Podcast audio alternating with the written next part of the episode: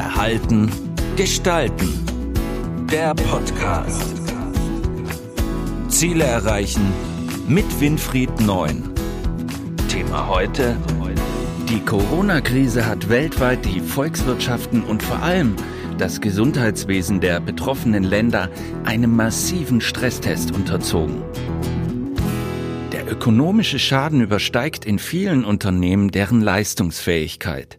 Ist das das Ende von vielen kleinen Unternehmen? Was passiert mit der Volkspsyche? Und warum ist für unsere Psyche gerade diese Art von Krise so anstrengend?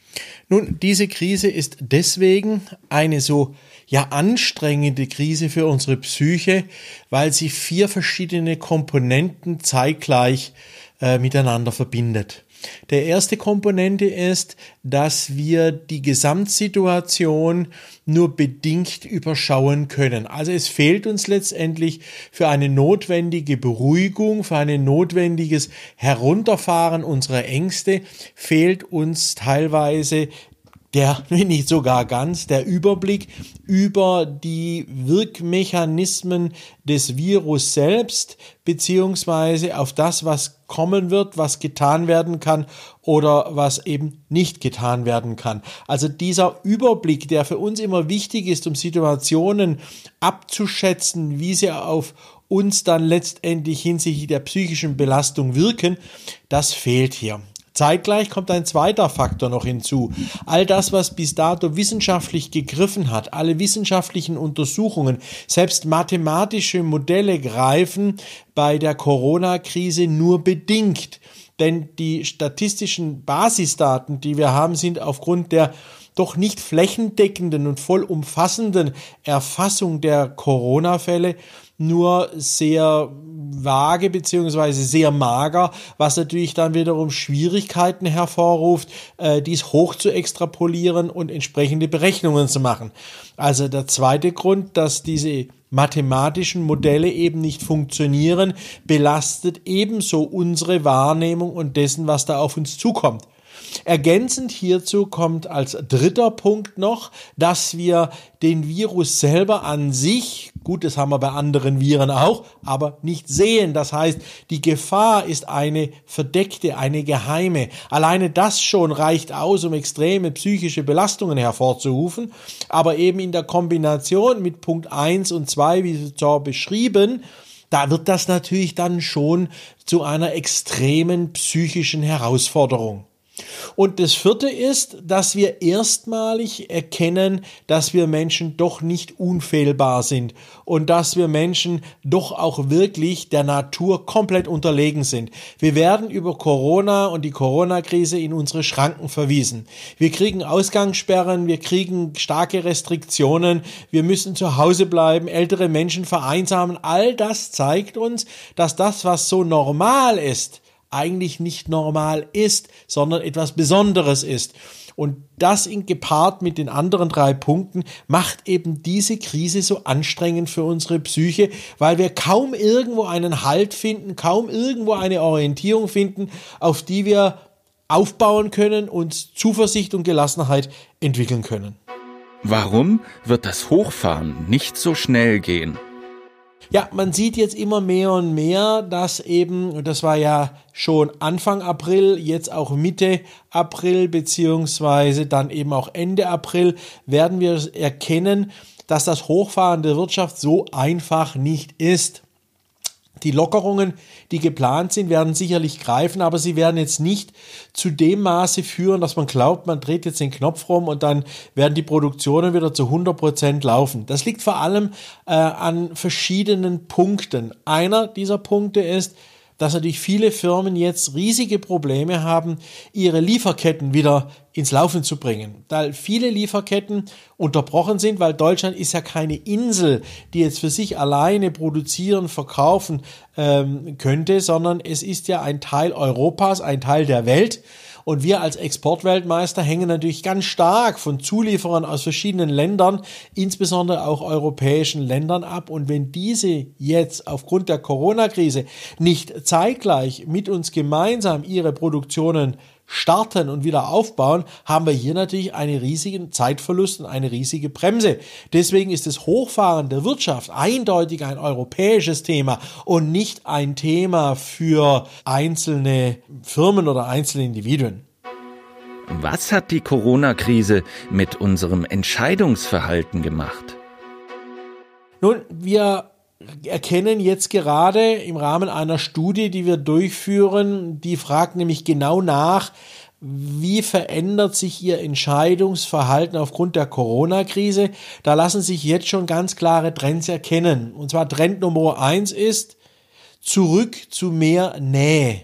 Das heißt, die Firmen und die Entscheidungsträger suchen wieder mehr das Los, das Heil in den Lieferketten bei regionalen Anbietern und bauen wiederum mehr Kapazitäten mit eigenen Mitarbeitern im eigenen Land auf, was natürlich sehr gut für unsere Volkswirtschaft ist, aber was halt die Gefahr mit sich bringt, dass die Preise steigen werden, wenn die Nachfrage auch wieder ansteigt. Und das wird natürlich garantiert dann auch die Inflation antreiben. Das zweite, was erkennbar ist, ist, dass die Entscheidungsbereitschaft eher doch zurückhaltend ist. Also sie war schon immer nicht besonders stark, aber jetzt zeigt sich noch mehr, wie die verunsicherte Seele des deutschen Managements hier doch das ein oder andere ja, an Leid ertragen musste. Und das führt natürlicherweise, weil es ein normaler Reflex ist, erst einmal zu einem Ausbremsen der bisherigen Tatkraft. Und was auch auffällt bei der Studie ist, dass das Entscheidungsverhalten bei den Jüngeren, also sprich Generation Z und Generation Y, die ja vielleicht noch nicht unbedingt in einer Führungsposition sind, aber auch natürlich Entscheidungen treffen, dass dieses Entscheidungsverhalten sich komplett verändert. Die bisherige Selbstverständlichkeit des Ich bin gut versorgt, ich habe keine Probleme, ich kann mir da ja alles erlauben, ich darf in jede Richtung gehen, egal ob positiv oder negativ, diese Situation hat sich geändert. Die Generation ist nachdenklicher geworden, sie ist auch vorsichtiger geworden, sie spürt jetzt, dass all das, was man so bis dato hat genießen können, äh, doch nicht selbstverständlich ist. Denn Corona-Krise ist für Generation Y und für Generation X eine entsprechend erstmalige Erfahrung für das Bewältigen von Krisen ähm, also Generation Z, nicht X, sorry. Generation Z ist jetzt in der Tat hier in einer sehr neuen und sehr schwierigen äh, Situation, was insbesondere auch die Ausbildungsplätze anbelangt und auch die Berufswahl entsprechend anbelangt.